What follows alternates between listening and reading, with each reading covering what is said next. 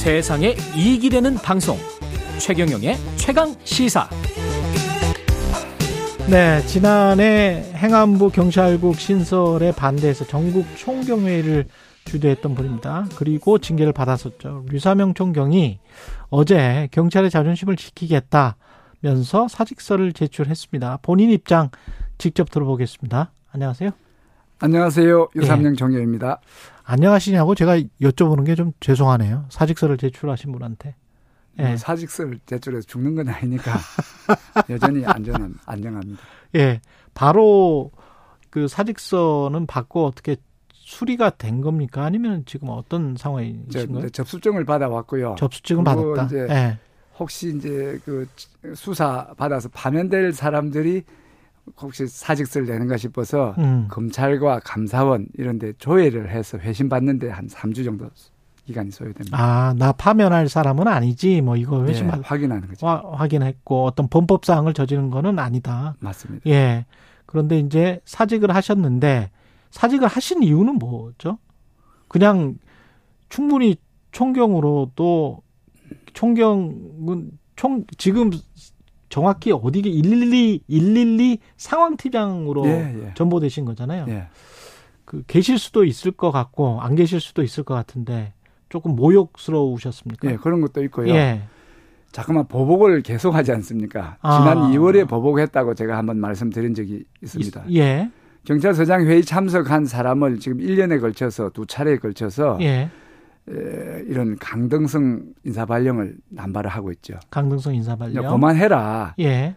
제가 이제 결자니까 음. 제가 해지하겠다. 음. 그래서 제가 사표 낼 테니까 더 이상의 보복을 하지 말고 다른 사람들 예, 예. 어, 그랬는데 계속했다. 아니죠. 이제 이걸 이제 그동안은 제가 이제 사표를 안 내고 이제 말로만 해서는 이 사람들이 계속 보복을 하니까 아. 제가 이제 사표를 내면 제가 주동자니까 예. 제가 없어졌으니까 이제 문제가 해결됐다고 퉁치고 예. 이제 그만 보복 인사를 해서 경찰 조직을 안정을 시켜라. 음. 경찰의 인사는 경찰 조직을 운영하는 아주 핵심적인 건데 그렇죠. 요 인사를 합리적인 기준에 의해서 하지 않고 음. 보복적인 기준에서 하는 거는 조직의 안정성을 해치고 국민을 불안하게 하니까 이제 고마해라. 음. 내가 나갈게 하는 이런 뜻도 포함이 됐죠. 예. 경찰 조직이 지금 굉장히 불안정합니까? 그렇습니다. 예, 어떤 측면에서? 그러니까 경찰 청이 이제 국민을 바라보고 국민의 입장에서 일해야 되는데 음. 경찰청장의 인사권인 총경 전복권, 총경의 이동 사항에 대해서도 누가 봐도 경찰청장이 했다가 안 보고 음. 그 다른 그 외압이 작용을 해서 음. 인사를 합리적인 기준으로 하지 않고 이렇게 복수하듯이 이렇게 하는 거는 전횡이거든요. 예. 이, 런 인사는 이제 메시지인데 인사를 가지고 경찰이 이렇게 흔들어 버리니까 이 대부분의 우리 경찰들이 음. 지금 이렇게 반발을 하고 있습니다. 어제 제가 경찰 내부망 현장 활력소에 제가 이제 사직의 변을 적었는데 예. 24시간 만에 한 2만 1000명이 한 300개 댓글을 통해서 2만 1000명이 그걸 보고 아. 그 하는데 그 목소리는 일관되게 우리 경찰청장 보고 정신 좀 차리라 하고 음. 저보고는 이제 지지와 성원을 보내는 그런 내용인데 예 댓글 거의 다가 예, 예. 99.9%가 막 그런 내용이고 음. 그 댓글이 이렇게 빨리 하고 지금 조회수가 이래 24시간 만에 2만 이렇게 되는 거는 우리 사상. 역사상 아주 이례적인 일이죠.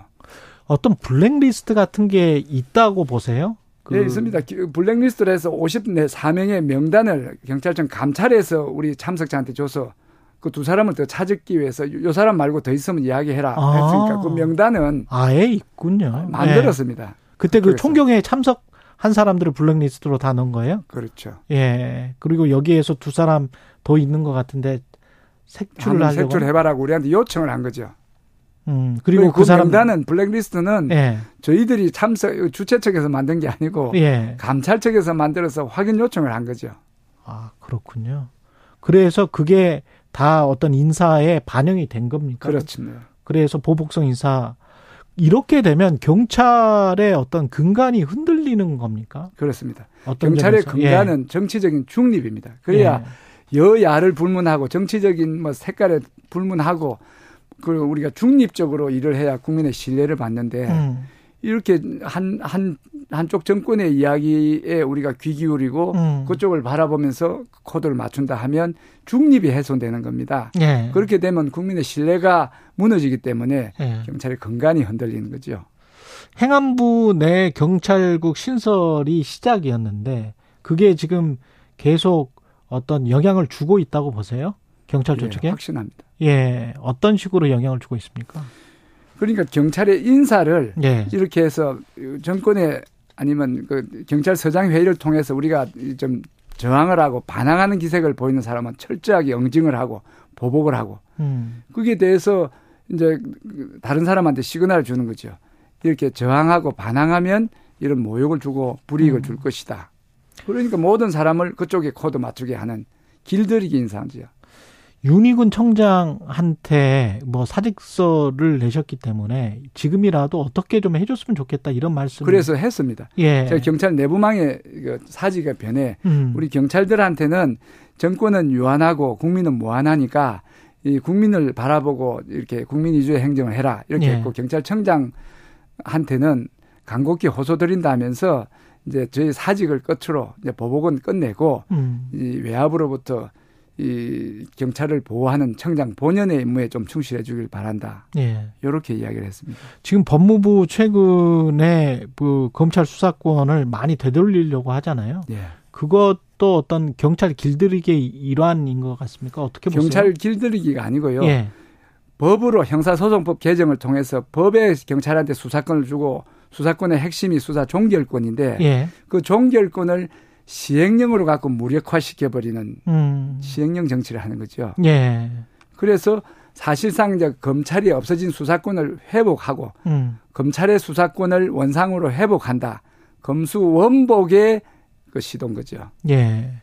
지금 계속 보복성 인사를 말씀을 하고 계시는데 경찰청장은 지난 2월 인사 당시에 보복성 인사가 아니다. 뭐 역량, 자질 등을 고려한 인사다. 이렇게 지금 주장을 했잖아요. 그거는 아닙니까? 그게 동의한 사람은 없습니다. 경찰 내부에. 경찰 예. 내부도 그렇고 외부도 그렇고. 아. 그냥 막 그런 말이 필요해서 하셨을 뿐이에요. 그런 말이 필요해서. 네. 그 오송 참사와 관련해서도 현장의 경찰관들한테 과도한 책임 전가를 하고 있다. 이렇게 지금 생각을 하고 계시고요. 네. 예. 거기에 대해서 말씀을 드리면 음. 어떤 큰 일이 나면 그 문제의 본질을 파악을 해서 음. 본질에 대한 그 원인을 규명하고 대책을 마련해야 되는데 예. 아주 피상적으로 이렇게 접근한 겁니다. 음. 오송 참사의 원인은 뚝이 무너진 거예요. 그러면 뚝을 누가 관리하고 누가 부셨으며 그, 그 뚝을 보수할 수 있는 예산이 권한이 전문성이 어디 있는지를 봐서 그 뚝에 그 집중을 해야 되는데 112 신고에 가서 왜 112 신고 여러 건 중에 여기도 있었는데 왜 여기 안 갔느냐. 음. 이런 식으로 아주 비상적으로 대책을 마련하고 그걸로 이제 끝내기를 해버리면 음. 다음 또 납니다. 왜냐하면 뚝을 고쳐야 되는데 경찰관을 처벌했기 때문에 경찰관 처벌한 데서 달라지는 건 없어요. 그런 판단에도 손, 어떤 정치적인 판단이 좀 들어갔다. 사람을 보고 어떤 행복청장이랄지 뭐 이런 사람들을 보고 지금 결정한 것 같다 이렇게 보시는 겁니까? 아니면 꼬리 자르기 예, 꼬리 경찰이 자르기죠. 경찰이 가장 만만한 만만하니까 이번 건이고 예. 모든 문제에서 네. 경찰을 이렇게 구속을 하고 경찰을 이렇게 다그치면 네. 막 문제가 끝난다는 그런 사회적인 인식도 있고 음. 또 이번 이번 정권은 좀 성향이 우리 그 경찰하고의 관계가 좀 특수하니까 좀 그런 것도 있고 이태원 참사도 마찬가지. 예, 맞습니다. 예. 이태원 참사도 112를 가지고 질책을 주로 하시죠. 주로 하고 실제로 예.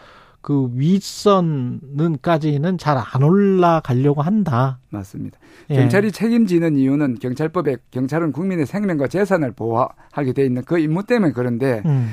그각 개별법에 보면 하천 그 영조물을 관리하고 하천을 관리하는 그런 특별법으로 된 그 사람들이 책임을 먼저 지고 총체적인 총론적인 책임을 지는 경찰은 뒤에 가야 되는데 예. 모든 거를 우리 경, 그 법에 보면 특별법 우선 있습니다. 예. 특별한 법이 있으면 그 사람이 그 법이 우선적으로 적용이 되는 건데 책임도 똑같아야 되죠.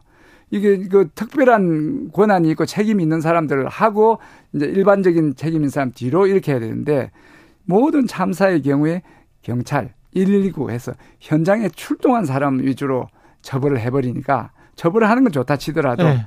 이게 그 근본적인 원인 원인 규명이 안 되고 대책이 수립이 안 되기 때문에 또 난단 말이죠. 음. 그게 문제입니다. 현장이나 일선에 있는 경찰들에게만 책임을 묻는 구조를 개선 어떻게 개선해야 될까요? 그러니까 그 어떤 일을 보면 예. 그 근본이 뭐냐. 방금 오송 참사의 경우에는 뚝이 뚝이 무너진 게 근본이기 때문에 뚝이 예. 뚝에 집중을 해야 되는데 그그 그 어디입니까? 궁평 이 지하차도에 112 신고가 한 번 있었는데 왜안 예. 갔느냐? 예, 그거에만 아주 비상적이기 때문에 예. 안 해도 되는 걸 우선적으로 하고 그걸 위주로 하니까 뚝이 왜 무너지고 뚝 관리를 누가 했고 뚝을 누구 부셔가 공사를 했는지 거기에 더 집중을 하셔야 되는 거죠. 단편적인 것들로 해서 일선 책임자한테 일단 떠넘기고 그 종합적으로 봐야 될 사안들은 제대로 보지 못하고 있다. 그렇습니다. 이런 말씀이시네요. 그 뭐 이 언론 인터뷰에서도 그런 말씀하셨던데 정치는 하실 계획은 지금 없어요. 예. 총선 때문에 나간다 이런 어떤 의심이나 뭐 이런 거 혹시 받으시지는 않으셨어요? 총선이 지금 네. 많이 남은 상황이고 제가 네. 나가는 상황이 객관적으로 납득이 되지 않으세요? 제 그거 지금 왜 사직, 나간지 사직. 예. 아니 저는 뭐 충분히 납득됩니다. 예. 그런데 모든 걸 그래 끼워 맞춰서 보면 그래 보일 수도 있는데 그까지 예. 제가 어떻게 답변할 필요가 없다. 예. 예. 성경에 뭐 그런 말씀이 있죠. 돼지 눈에는 돼지만 보인다. 예, 그럴 그럴 수가 있죠. 너무 이제 다 정치적으로만 생각을 하니까. 예. 예. 총경님은 그 순수하게 경찰을 제대로 좀 살리기 위해서 예. 상징적으로 지금 사직서를 내시는 맞습니다. 거고. 앞으로의 계획 한 20초, 30초 남았습니다. 예. 예. 지금 제가 이번 제가 경험한 일에 대해서 예. 기록을 하고 있는데 책으로서 상세하게 지금 방송이나 언론은 아주 짧게 이렇게 예. 할 수밖에 없는데 그래서 그 경찰국이 무슨 문제가 있고 경찰서장이 어떤 역할을 했고 경찰의 인식이 이제 어떻게 됐으면 좋겠고 하는 그런 부분에 대한 이제 소회를 적은 책을 이제 준비하고 있고 또 유튜브라는 아주 효율적인 방법이 있는데 거기 음. 거기를 활용을 해서 저 경찰이나 시민의 인권 문제에 대한 제 경험을 전달하고자 하겠습니다. 예, 류삼영 총경이었습니다.